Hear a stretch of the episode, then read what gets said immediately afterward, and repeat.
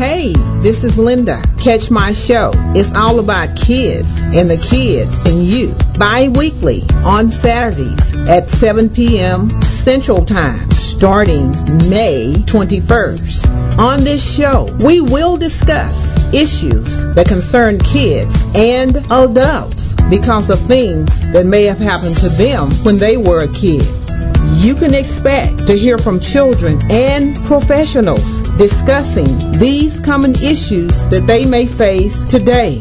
Our mission is to bring healing to children, families, and our community. Our goal is to save lives. This show will change your life. Catch my show bi-weekly on Saturday at 7 p.m. Central Time. It's all about kids and the kid in you. Hey, this is Linda. You have just tuned in to It's All About Kids and the Kid That's in You. And as just stated, we are on bi weekly on Saturdays at 7 p.m. Central Time. On the show, we will discuss issues that concern kids and adults because of things that happened to them when they were kids. On this show, you can expect to hear from children, adults, and professionals discussing these common issues that we face today. Our mission is to bring healing to children families, and our communities, which in turn will bring healing to this world. Our goal, our passionate goal, is to save and change lives. I started this show because for over a year, God has been talking to me day in and day out, seem like sometimes all day, about the help that our children need the attention that they need, the issues that they're facing. Oh my God, they're facing so many issues. Would you all agree? Yeah, yes. absolutely. And He has put a burden on our heart for children.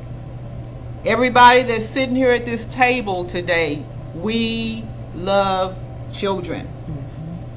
I told God, no, you got the wrong person. Why me? Why me? I'm an introvert. I don't like to be seen. I want to be behind the scenes. And I kept trying to make it go away. And I kept rejecting the idea and hoping that it would go away, but it was all that was on my mind. So after resisting, fighting, kicking this idea to start a show addressing issues concerning kids or the kid that's in you, I finally said, okay, God, I'll do it for the kids. But the devil has fought me every step of the way, which let me know that it was God that was calling me.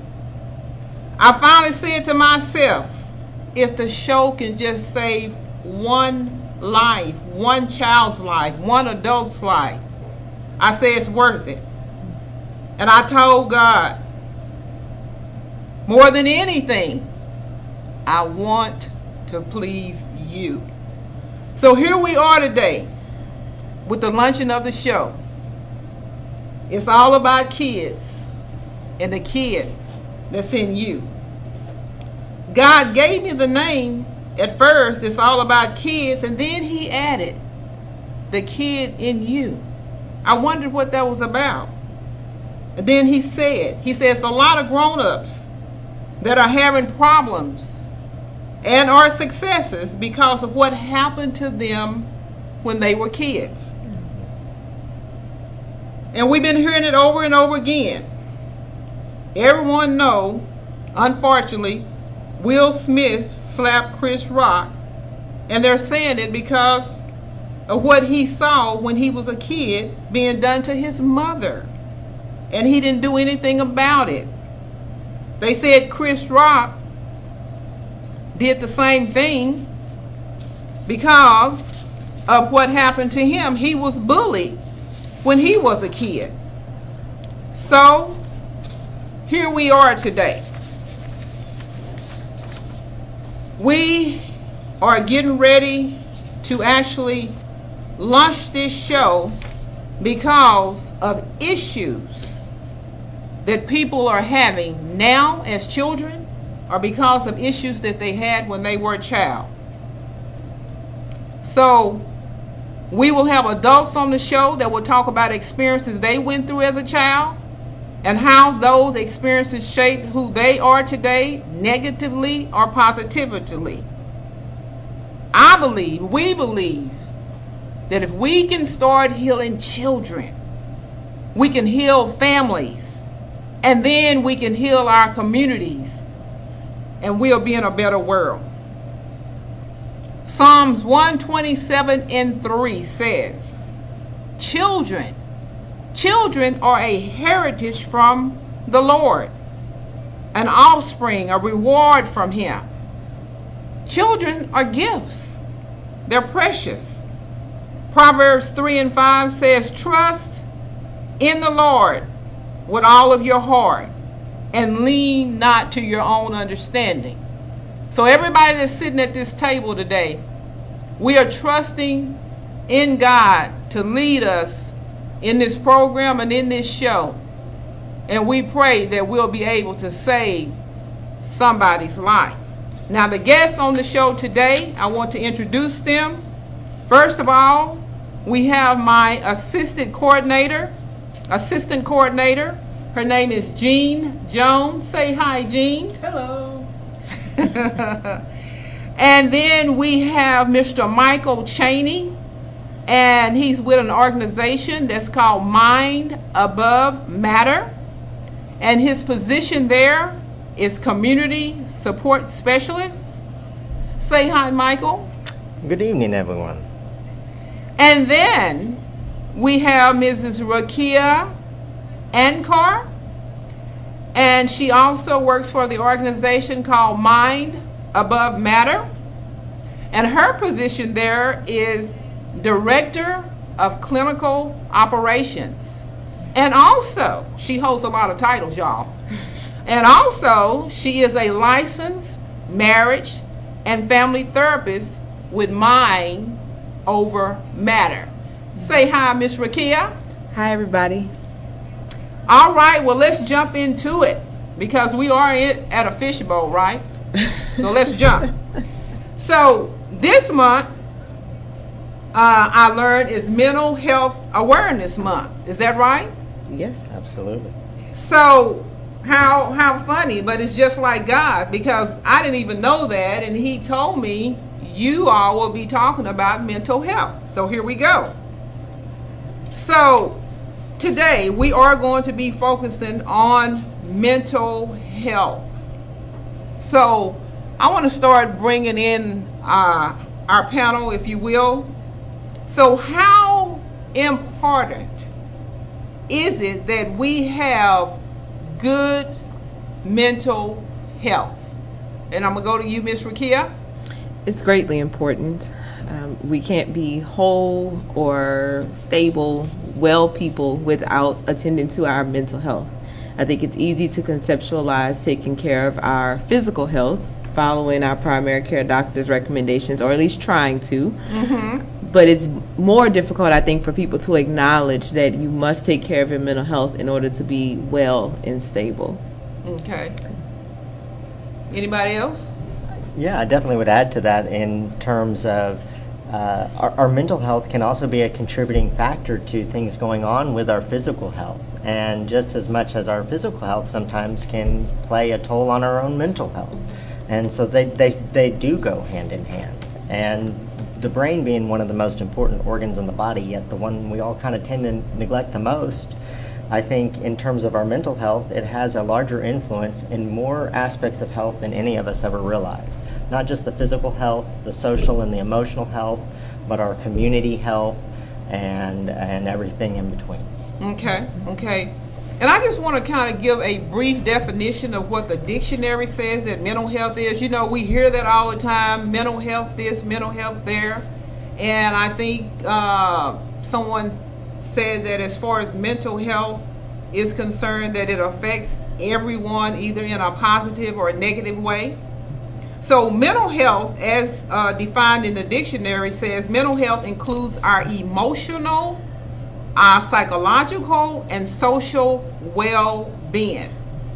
It affects how we think, how we feel, and how we act. It also helps determine how we handle stress. and let's stop right there and talk about stress.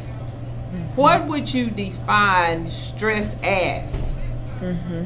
Well, I, am glad you asked that because uh, stress is one of those words that we we primarily use it in such a negative way. We, we almost and when, when somebody hears the word stress, they, the, the, the brain's automatic response is to think in terms of negative direction of whatever that's pertaining to. But the, the technical definition of the word stress actually is any external stimulus. And so when we think about the way the brain's interpreting the world through our sight, our sound, smell, taste, touch, all of our five senses, all of those, uh, you know, a cool breeze on a hot day, that's a positive form of stress in our life. But that same cool breeze at 20 degrees has the potential to become a toxic stress or a tolerable stress, okay. but, but one that potentially still makes you feel uncomfortable. Yes. But if you have the right tools under a cool breeze at 20 degrees to get warm, it's tolerable. You're not going to have any lasting damage. But if you don't have those right tools, that cool breeze becomes toxic. And so stress is one of those things that it's about our perception, I think, sometimes, as well as combined with the tools to stay safe under the circumstances. Okay, and I think that's good. But what I want us to focus on today when it comes to mental health, because we have so many negative things that is going on in our world and in our society I want us to focus or talk about that negative stress and how you would advise Miss uh, Rakia, how you would advise a parent to help a child that says, you know what, I'm stressed, I'm anxious, mm-hmm. because I don't ever remember saying that at a very young, young age. I don't know if you guys do, but I don't ever remember saying that. But now I do hear younger, even younger children say that. So, what would you say to that? So, I would encourage the parents to make sure that you don't minimize what your child is saying. I think a lot of times we think, well, what what exactly is stressful about like going to school, doing your chores, like what what you don't pay b- bills, right? What's stressful about that? Exactly. And so I would encourage parents to first listen, right? Hear them out and ask questions about okay so we're calling it stress we're calling calling it anxiety what's really at the root of that right um, i encourage or coach parents in sessions especially with younger kids to run through a list right are they hungry are they tired are they hot are they thirsty right are their basic needs being met mm-hmm. and then if all those things are being met they're okay physically okay well now let's talk about what's going on for them i think a lot of times parents miss the opportunity to connect and teach their kids coping skills because they don't ask the question. They say, "Oh, you don't have anything to be stressed about. You're 10."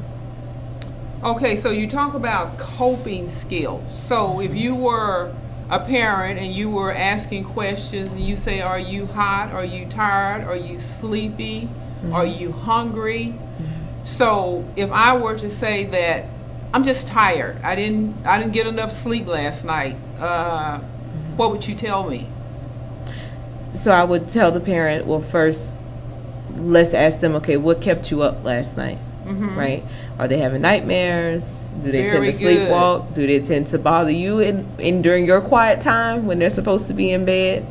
Um, is there something maybe going on at school that's on their mind or with their siblings that's on their mind? and then creating a better sleep hygiene and sleep routine. Some parents are really, really good at that, and some parents struggle with that because they don't have a good sleep routine. So I would say, okay, if, if they're tired all the time, they're coming to you, it's only 4 p.m., they didn't sleep so good last night, let's talk about what we can do to move forward in a new sleep routine. You said two things that's very important, and you talk about a routine. Mm-hmm. You may have uh, parents and or children that's in the listening audience that do, do not feel that a sleep, sleep, pardon me, a sleep routine is important. So talk about how, if they have a sleep routine, how they can turn into being a good day or a positive thing for the child. Mm-hmm. So having a sleep routine makes it so that your child knows how to self-soothe at night versus you needing to get up all the time and help them, right? So if we have a sleep routine, we take our bath at this time, Right. we read our story at this time, mm-hmm. maybe we say some affirmations or we do a little bit of deep breathing. Um, if the family is religious, maybe we pray as a family and then everybody goes to bed some kids are a little bit of light sleepers, right? So maybe they need a little bit of white noise or some type of noise machine to help them be soothed, Yeah, my right? grandbaby has that. right? And so, and that does wonders for this quality of sleep because maybe your child is the kind that sleeps through the night, but they're still groggy, right? They're tossing and turning, Right. They're restless. How many, how many of us as parents, or for me, godparents, wake up with little feet in your face, Right. right? and so, think about that. Did they really sleep well? Probably not. And so. We want to emphasize quality sleep, not just the recommended eight to nine hours for kids. Now you touched on something that's very good. You touched on deep breathing. Mm-hmm. Is that something that you guys teach, or is it something that you can just give instruction right now to tell them how to Mm-hmm. deep breathe? Go ahead and do that. Yeah. So you can definitely find those types of things on different apps. I recommend the Shine app. Um, it's one I use on my phone. Um, YouTube has a lot of different guided meditation. But what I would do with kids or parents, anybody that comes into the office, um, I'll give you an example. So when I worked at an inpatient substance abuse treatment um, facility, we had an incident overnight, um, and I needed to come up there myself or the leadership. And we had a couple of clients respond negatively to said event, and one of them went into a panic attack. Mm. And so I asked the group for permission if I could focus on this particular client, and everybody said, of course. So I had him plant his feet firmly on the ground, Wow. unclench his hands because he's like balling up his fists, right? Unclench his hands Okay. put them up, get into a comfortable position for him, whatever that looks like. And I was like, you can lay on the ground, you can stay in your chair, um, you can close your eyes or keep them open, right? You have to build trust to close your eyes. And then I walked him through, you know, taking deep breaths. So I would do it with him, you know, to Mhm, breathe in for four, out for four, and all the while grounding him to he's safe. He's in a space with his group members. He's in a space with me as the therapist and administrator. And that really helped. and that and so what happened for him he was really escalated for about 10 minutes Mm-hmm. the deep breathing wasn't working so parents doesn't always work the first time Mhm. right so i asked him for permission because we have to be thinking about consent and making sure we don't trigger somebody further if i could hold his hand Mm. And he said yes and that helped and so he was shaking so when i he was real like you know clammy he was really upset Right. so I grabbed his hands and then we breathed together and then we took a walk around the building and then he was calm. But if I hadn't asked for permission and kind of, you know, took it a step further to be able to hold his hand, Yes. then we might have been there for another 15, 30 minutes because he was that that elevated. So deep breathing is a, is a very valuable tool. We teach it to our clients at Mind Above Matter. Um, we teach it to parents. It's something that you can be coached through, something you can do on your own. But what what it does is it lowers your heart rate. Oh, okay. Yeah. It, it helps regulate so many aspects. Lowers heart rate, lowers blood pressure, uh, uh, and you know, uh, one of the main things that I've heard in regards to that response is is when if you don't have the right. Uh, counting four by four breathing and uh, some of the apps walk you through some different modalities to simplify some of that is slow the breathing down as much as possible make sure that when you, you breathe in hold it for a moment but make sure your exhale is a little bit longer than your inhale Inhale. Mm-hmm. our body's expelling almost 70% of the toxins through our breath Okay. so that is another key aspect of why that breathing function can do added benefits in re- regulating all the systems. Now, the I body. have never heard of that, and I'm sure it's a lot of people either. in the listening audience have not heard of if your child is, uh, what was it, not sleeping? Not sleeping. Not sleeping, to do uh, deep breathing with them. hmm Uh, what is one of the other popular one that uh, you all would like to expound on that that that would be easy for a parent to to do? Thinking about the temperature of the bath water. Um, Really? So so if it's too obviously we want them to be squeaky clean, but if it's too hot, Yes. right, then their blood pressure might be a little bit elevated. You don't want it to be too cold either. So having it be nice and warm. Um, you can put oatmeal in it. Some people do that. We think of typically do that when they have like eczema outbreaks and stuff, but you can do do that a couple nights a week when they're not sleeping well, Okay, um, and then kind of make it like interesting. like the house is a retreat. So one of my best friends, um, she's an educator. Her daughter's four years old, and one thing that she and her child do before they go to bed is a little bedtime yoga. Really? And so she, she since she's an edu- educator, of course, she makes her daughter read the story, right? But after that, they do a little because she gets excited when she gets the words This right, so and good. and so she does bedtime yoga, and she has a little yoga mat, and will What about the purple solution for kids? Chamo, chamomile? chamomile, is that good to bathe them in? Yeah, chamomile. Um, supposed to help or 'em lavender. sleep. Lavender. Lavender. Yeah, so chamomile um, and lavender are pretty good. The allergy risk is low, Okay. and so parents do need to think about that. The allergy risk is not 0 Mhm. but the chances of your child being allergic to chamomile or lavender is really slim. I had a I had a similar conversation this week earlier in a networking meeting with an EMDR therapist, Mhm. and I learned about um, potentially EMDR playlists Mhm. on that use bilateral sounds. Okay. Um, and the conversation was relations to have a, a, a infant not sleeping and having trouble getting to sleep, and that became a tool for for helping the infant get to sleep as well as calming the mother in the process. So uh, those you know those bilateral sounds um, can be something that anybody can download a playlist on Spotify. Now you mentioned the something like one that. that I said my grandson used. It sounds like wind or something. Yeah, the noise machine, The, the, white noise, noise. Mm-hmm. machine, and you Yeah. know, and they have a rocking chair, right? And I go in and sit in the rocking chair, and I have the grandbaby, and by the time she sleep, I'm sleep from listening at the mm-hmm. noise machine. That is so relaxing. I just wish I would have thought of it so I could be getting paid. and they do have um, you don't necessarily have to buy A noise a, machine? a noise machine there's a free app called rain rain and they have different noises like nature sounds white noise i like brown noise This one just So, sounds like a lot of air going, almost like a fan or something. yeah mm-hmm and that that is that is excellent. Um, the other thing that you mentioned, I know when I was growing up, and if I'm going to be honest, even with my children, sometimes if I sent them to bed and they kept getting up for different reasons that they really didn't have a reason other than they just wanted to be up, sometimes they got a spanking, and I said, I mean, I, I said to them, I mean for you to go to bed.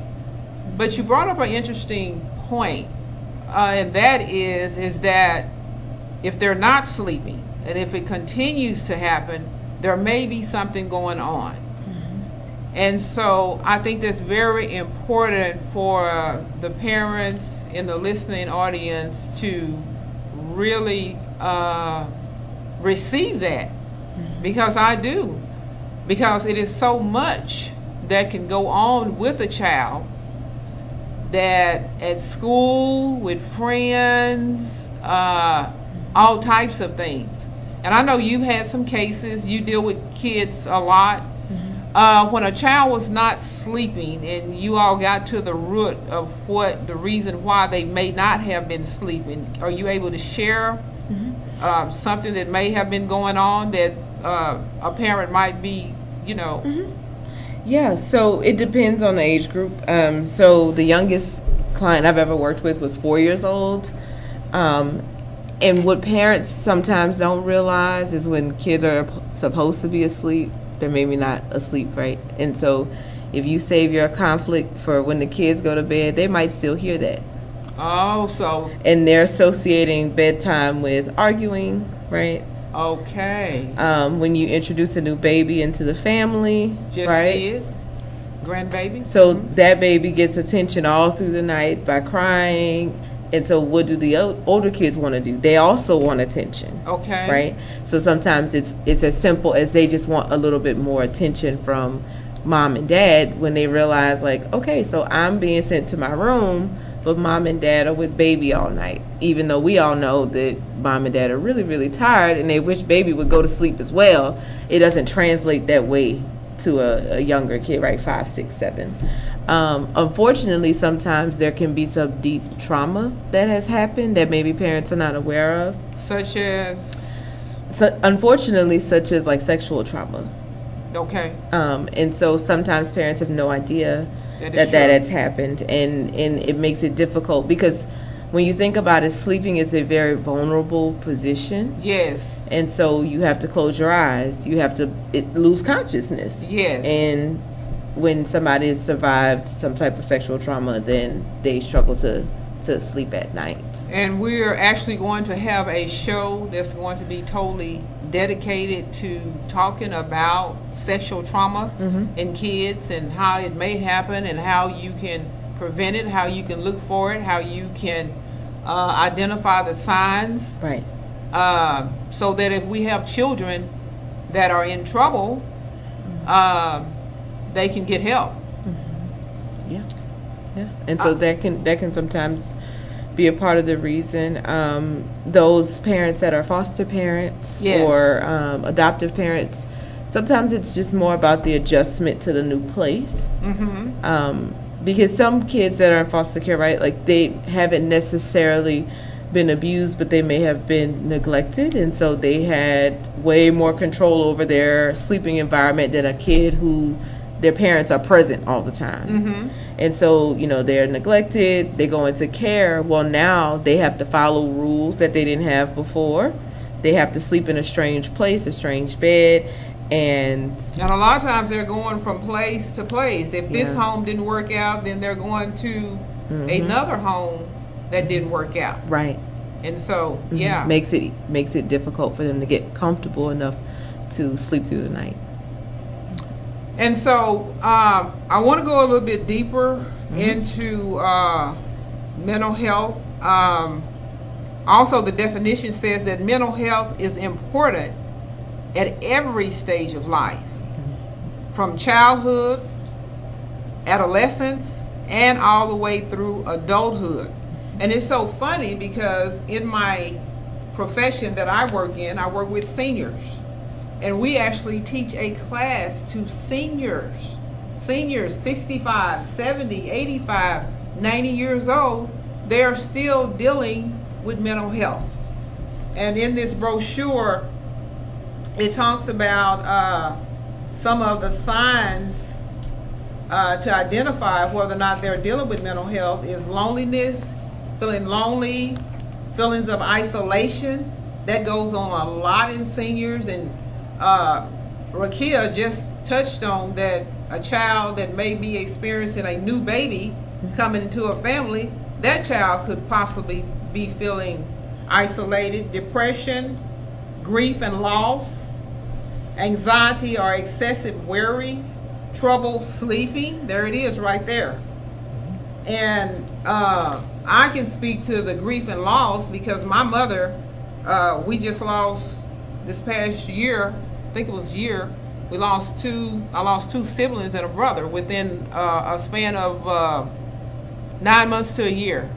And I could see that it took a great toll on my mother's mental health. She's coming back around, but trying to deal with it at the time, you could just see that she was just feeling grief. The grief was so great. It was so great that a lot of times she was sitting there with her head almost in her lap. I heard people say that. I had never seen it, but now I know what it looks like. So, um, the next thing that uh, we want to do, I want to go to Mr. Michael. Uh, Michael, you are the one that I got on the phone when I was reaching out for uh, professionals to come on the show today, and you actually touched my heart with your kindness and your resilience and your passion when it comes to uh, children and people. And so I know that you have been on a journey, and I know that the journey that you have been on is going to actually help the listening audience because even though you went on a journey that was very hard, look where you are today. So you actually dealt with your mental health. So if you go ahead and, and start sharing that with the listening listening audience, I think it's going to help someone today. And like I said, our whole goal is to actually help um, someone save a life, save a child, keep keep a child from committing suicide because the suicide rate now is so so very high. Um, I think we got the statistics on that about the suicide rate is where now. Well, uh, um, in the state of Texas, they, they're they're saying that every about every three hours uh, somebody is completing suicide right now, uh, which is, is, is every three hours. About every three hours right now. And I know we can we can work towards preventing. And uh, yes, sir. Uh, you know, uh, for me, I, I am I'm, I'm one of the uh, my why in in this and, and my passion it comes from my experiences. Uh, but my experiences have continued, and, and everything has been this this evolution that's built on on each other. So, you know, I, I, lost I lost my father at a very early age. I lost one of my best friends at an early age, and at 16, 17, I found myself in a very dark place. Uh, my best friend, uh, he, he lived two houses down from me. Uh, I knew him when I was two years old, but he went to private school. I went to public.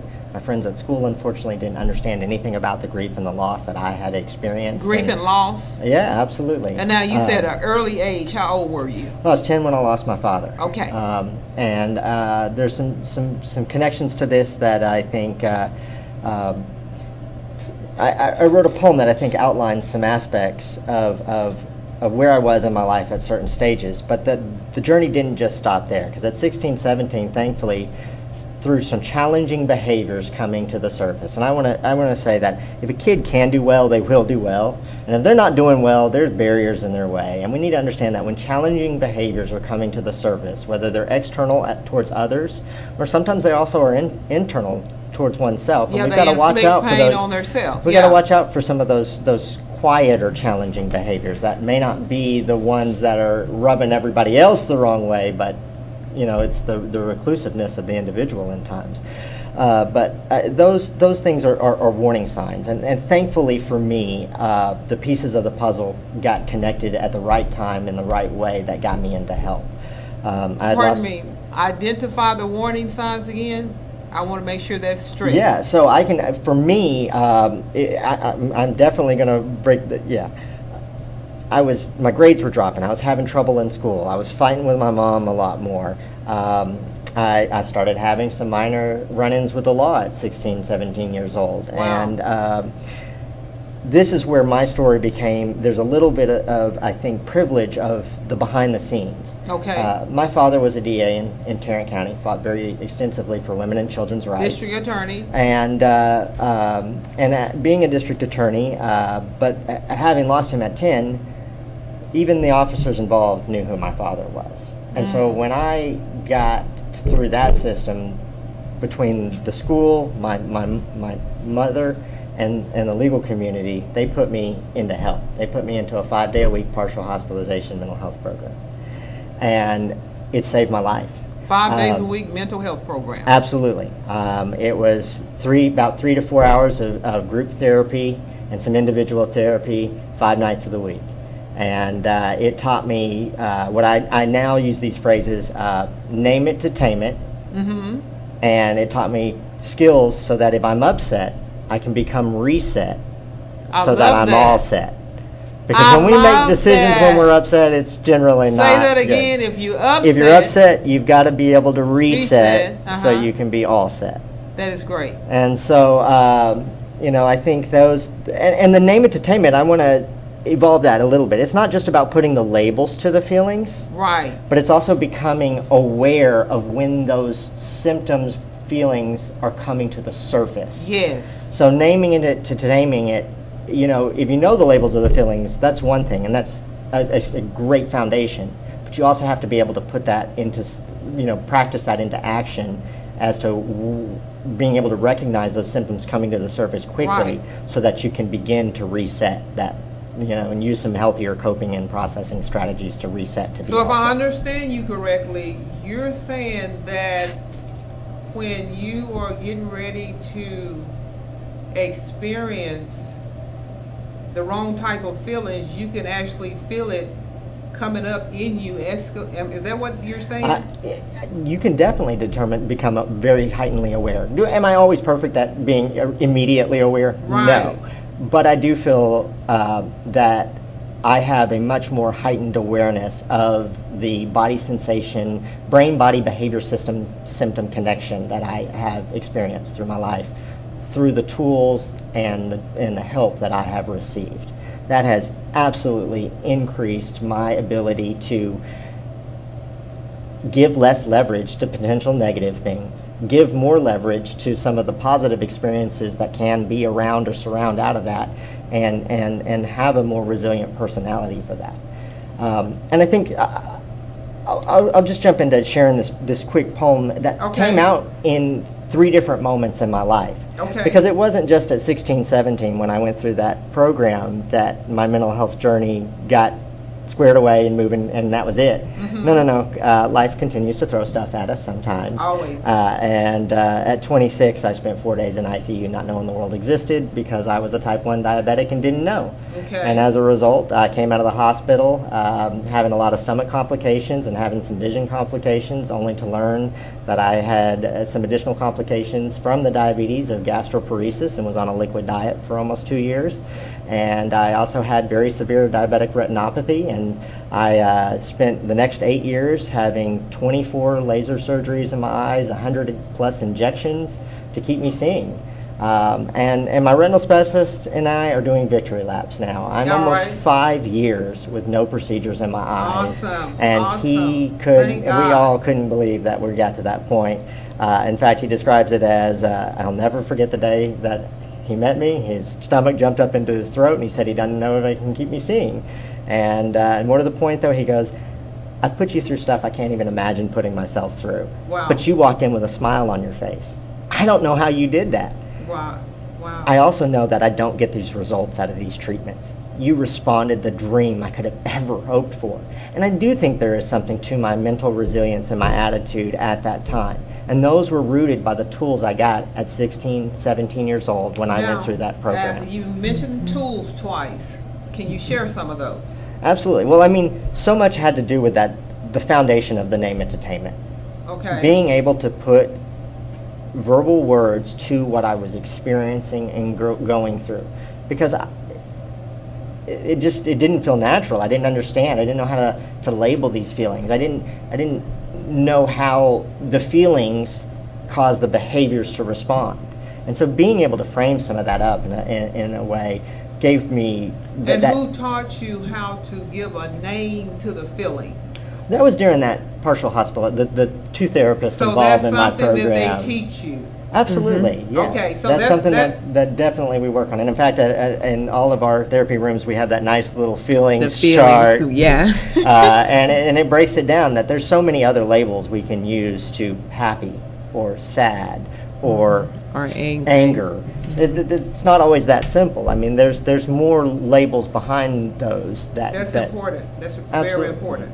and so, uh, you know, that I think was a big piece. But at 26, with that health piece journey, I knew there was a bigger piece to this story. Uh, and, and I already had some foundations with some poetry, and I said, you know what? It's time to add this third verse, but it needs to be this echo of something I realized when I, I wrote when I was 12. And so the first verse that I'm going to read you, I wrote when I was 12 years old in a journal, didn't know it, tucked it away, found it later on in life going through some memory boxes. About oddly enough, about the same time I was in the partial hospitalization program, which is when I decided to write the second verse, and then that third verse at 26 uh, Okay. with my healthcare. So, where was I stuck between a silent eye watching me, Left behind a legacy for me to follow into a dream. Showed me what life was worth, gave me wishes, gave me birth. Gave me love, followed in sorrow. Against all odds, it made me grow.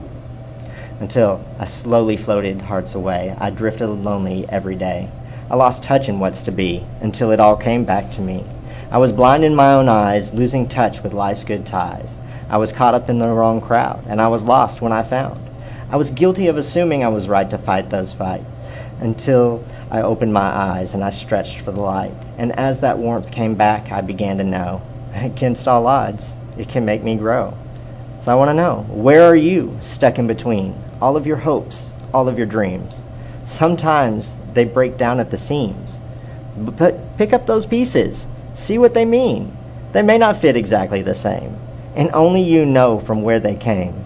But if you can put them together with the tools you know, against all odds, it can make you grow. For me, that was a, a message of, Awesome. of how even the challenging things, Mm-hmm. things that we find discomfort and we don't want to go through, and we may not understand them in the moment, Mm-hmm. they can be something that actually makes you stronger. Mm-hmm.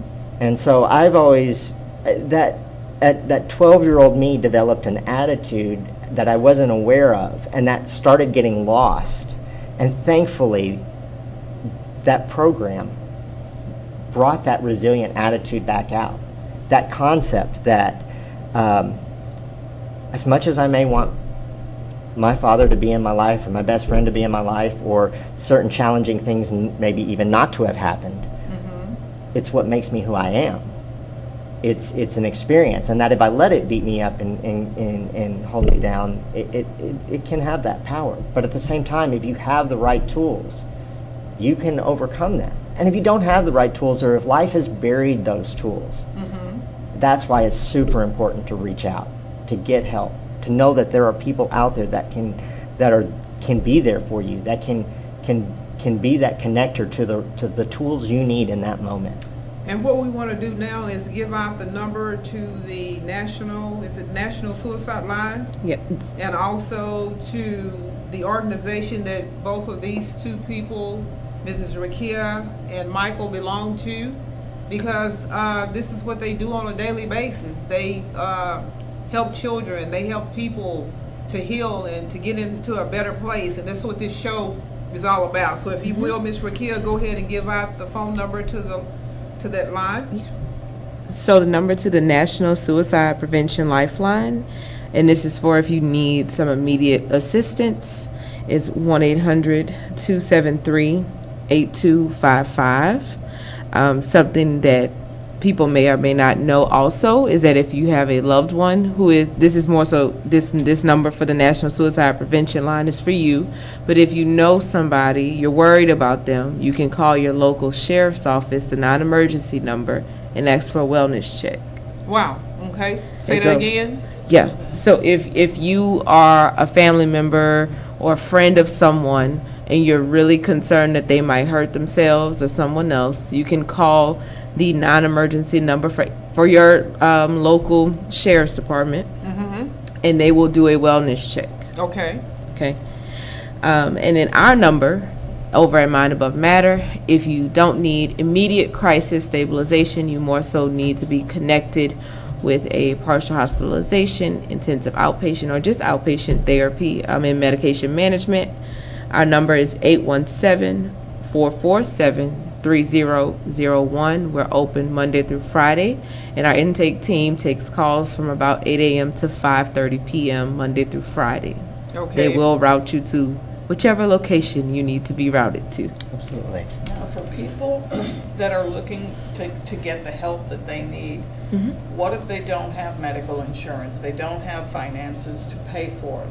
Mm-hmm. What can they do? Are there programs out there for them?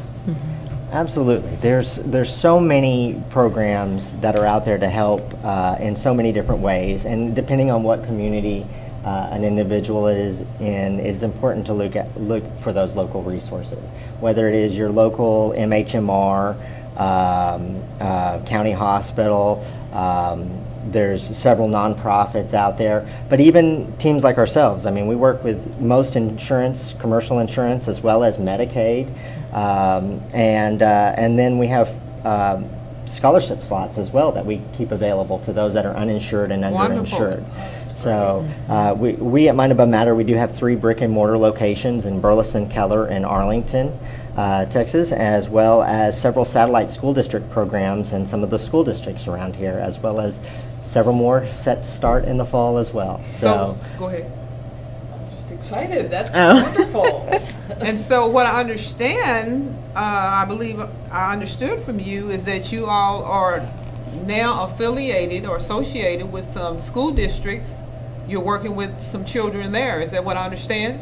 Absolutely. I mean, we, we create all kinds of community partners, but I think this has been one of the things that uh, um, in the eight years that I've been with this team at Mind Above Matter, about six years ago, um, we, we started being able to open the door to putting the care that we provide uh, at our brick and mortar locations actually in schools and school districts. I think that's awesome. And and it, and this came about be- a lot because of uh, well, the whole team was always on, on board with this the, the page of this, but uh, you know the foot in the door aspect. Uh, I think my program being an evening based program, but I didn't have to unenroll in school, and for me. I, I, I, I continue to advocate and, and say that we've got to be able to allow people to integrate the tools they're learning mm-hmm. in the environments where they need to use them. Mm-hmm. And, and so being able to put these programs in schools and school districts does just that. It does. It makes accessibility a whole different level of easy for the family and for the kiddo. It helps break down that stigma and shame. It kind of, you know, we need to look at this more like we would, you know, school districts have band and they have uh, the athletic departments. Yeah, yeah. Well, and, and mental health care. That's, Right. That needs to be a core component of it. And, Yes. and, and, and viewing these as more like after school kind of programs, I think.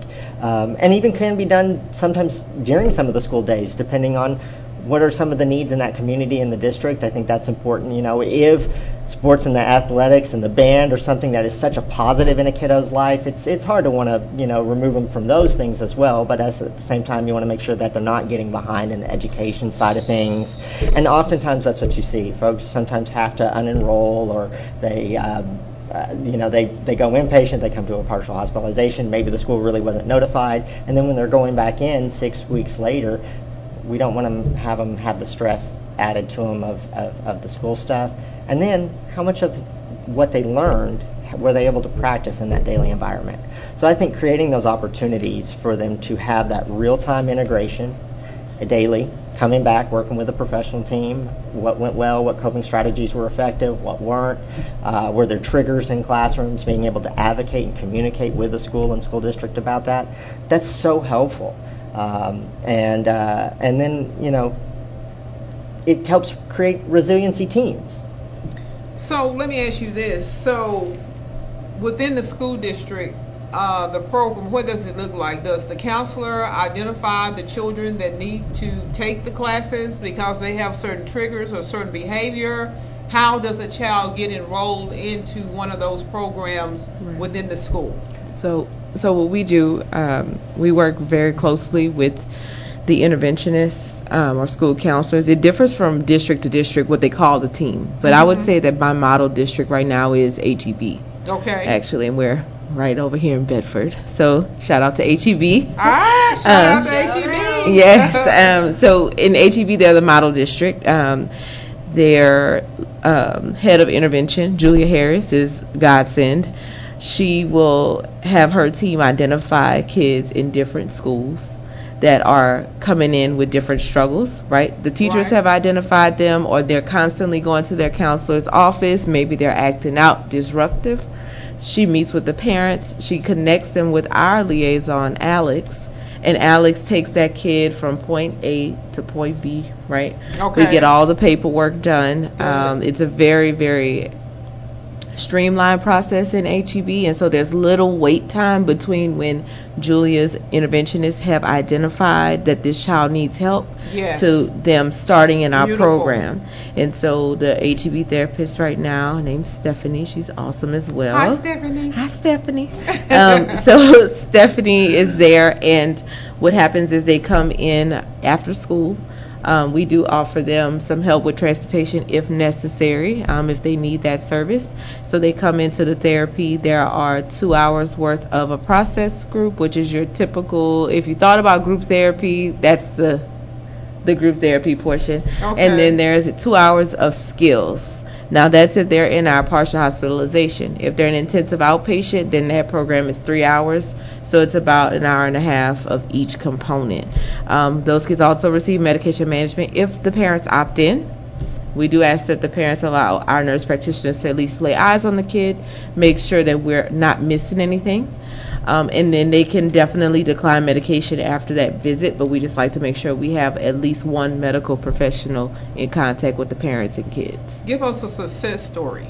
Yes, success story. So I'm thinking of one, um, he's not in HEB, but I'm thinking of one out at our Burleson location. Um, came in, parents are, and this is a common story where parents are like, my kid really needs this. School is like, yes, this is going to be great. Kid is like, I don't want to do this, right? The kid is like, I don't want to. I don't want to be here. I don't want to I do was this. when I was in my They're program. just I didn't like, want to be there either. But Nah, don't, don't the so- majority do that? Yeah. The majority oh of yeah. the kids, yeah. Oh yeah. Because I think that with our teenagers, is they It's drag. a stigma. Yeah, they drag their feet a little bit, but then eventually they run their own group, right? They come in, they're like, "Oh, how did that go with your family?" Oh, right? They they really get integrated as a group and help each other.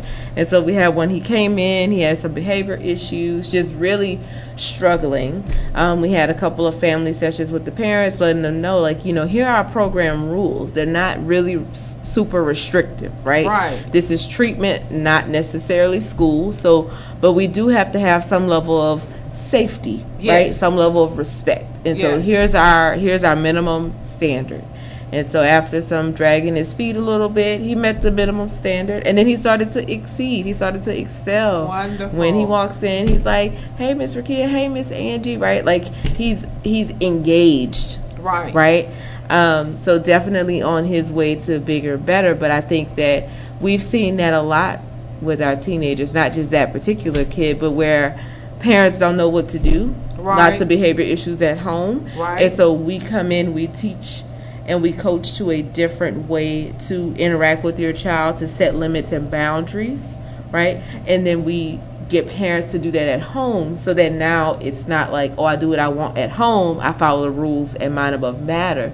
They follow the rules everywhere. They So get what, what- they need everywhere. So what I'm hearing you say is not only are you training the child or educating the child, you're also educating the parents as well. Oh yeah, yeah, I think that's very yeah. important. As as a as a marriage and family therapist, lots of things in my mind are relational, relationship Right. to self, parents, spouses, school, whatever that looks like for us. Right. And for me, I can do all types of great work. My team, I have an excellent, excellent team of therapists and mental health techs. They can do all the You know you said excellent three times, right? Yes, because we offer exemplary clinical service at my team. Okay, so I, so when we do that, right? Uh-huh. Um, none of that's going to matter if the kid goes home to the same environment. Yes, that that is so important. Cause go ahead. I have a question. hmm I one thing that I know I heard a lot about and, and saw quite a few uh, things on the news about. and I'm curious. hmm After the pandemic, when kids had to start going back to school, a lot of them were really freaked out and really stressed out about it. How did you handle that? Like, I'm I'm thinking that a lot of these programs that are happening now in the schools kind of came about and kind of stemmed from all of that. Oh, most definitely. Um, and so what happens is kids are at home. That kind of becomes the norm. They can do school and get the grades and everything's good, but they can do it from the comfort of their home, right? They can be who they are 100% of the time. There is no needing to fit in, quote unquote, right? When they're at school. And so then they go back to school, tons of anxiety. Um, some kids may also be dealing with grief. We unfortunately across the globe lost a lot of people Yes, we did. during the pandemic, and so sometimes it, it's really just that grief, right? It's weighing on them, and they go to school and realizing like life is going on without this person I've lost.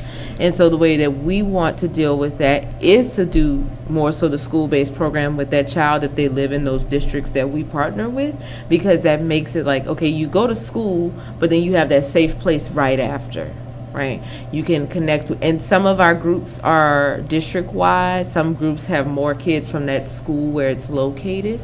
Um, something that we're launching in the fall is going to be a high school specific group with the high school in Fort Worth ISD that really refers to us a lot. Um, and so they can connect in that way, kids that are all struggling. But to me, the best way to address that is sometimes we do have to take them out of that environment again just to make them stable. And then instead of having them do the PHP, IOP outpatient all at our brick and mortar, not at school, that's the kind of kid that I would say, okay, they've done PHP at brick and mortar. We need to integrate them back into school, and this is the way that we'll do it. We'll transfer them to a different location. A lot of times, parents are on board, but one of the things I encourage my therapists to do is let's talk with the kid about that well before it happens. So that way, we're dealing with the spike in behaviors, the anxiety, depression, whatever we need to address before they get to that point. Addressing the fears, addressing the fears of the unknown. Yes, that's uh, what it is. Ahead of time. Uh, All right. Well, we are coming down to our last minutes, and so I think this has been an awesome, wonderful program, and I want to thank all of our guests. Uh, Thank you for having Ms. us. Jean, you just a part of it, so I thank you for being we there. all learned something yes. today. but I want to thank Mrs. Uh, Rakia Ankar mm-hmm. uh, for your uh, input, all of your knowledge. I know that I have learned something today, so I know that whoever is in the listening audience, if they needed some coping skills or whatever to deal with their uh, children, uh, they have learned something as well. And Michael, I want to thank you for uh, being open enough mm-hmm. and vulnerable enough to share your story. Because what I find is that when we keep things to ourselves, it doesn't help us and it doesn't help anybody else. But when you open up and you share what you've been through, I guarantee you it's some other people that have gone through or are yet going through what you've already gone through. And by you sharing the, the fact that you were there and now you're here, then I know that you have helped somebody else today. Thank you. I hope so. I, I, I knew there there's so many more reasons that I have been through the experiences I've been through, and and it is about paying it forward. And, and, and I think that without that without that head in the right space, it's so so hard to even heal from even some of the physical health conditions that we may roll through. And so thank you for, for having. And as you know, this show started out with God calling me to do this. And so I just want to uh, read this scripture where it says in Proverbs 22 and 6, and this is for parents. It says, train, train up a child in the way he should go. And when he is old, he will not depart from it. A lot of what you heard today was training us and if we were not trained we can get trained now. And so i would just encourage you and, and as you know if you if you're a spiritual person you know that uh, when it comes to adam and eve and them uh, eating the apple uh, we're living in a we're born into a sinful world. And so if you don't give your children a sound good foundation from the beginning they have nothing but evil to choose from. So you have to you have to set that foundation for them. And if they're already four, five, six, seven older kids, it's not too late. And I read the scripture when we first started about trust in the Lord with all of your heart and lean not on your own understanding.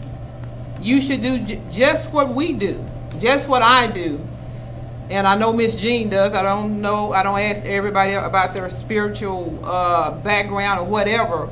But if it had not been for God on my side, I would not be who I am, and I would not be where I am today. And it is it is God that has kept me. It has kept me out of trouble. I come from a family of, of five kids, and the path that I am on, I'm on this path because I learned about God when I was very, very young. And when things get hard, where I go is I go to God, and He gives me that strength that I need. So I hope you all enjoyed the show today. Uh, it's all about kids and the kid in you, and we will see you all next week. Hey. Oh, No. Two minutes? We still have two minutes? Two weeks. Two Weeks. Oh, week we after will next. see you all Yeah. in two weeks. This is a new show for me, so we will see you all in two weeks. Uh, thank you for listening. And as we said, our goal is to save some child's life or somebody's life. That is our goal and that is our mission.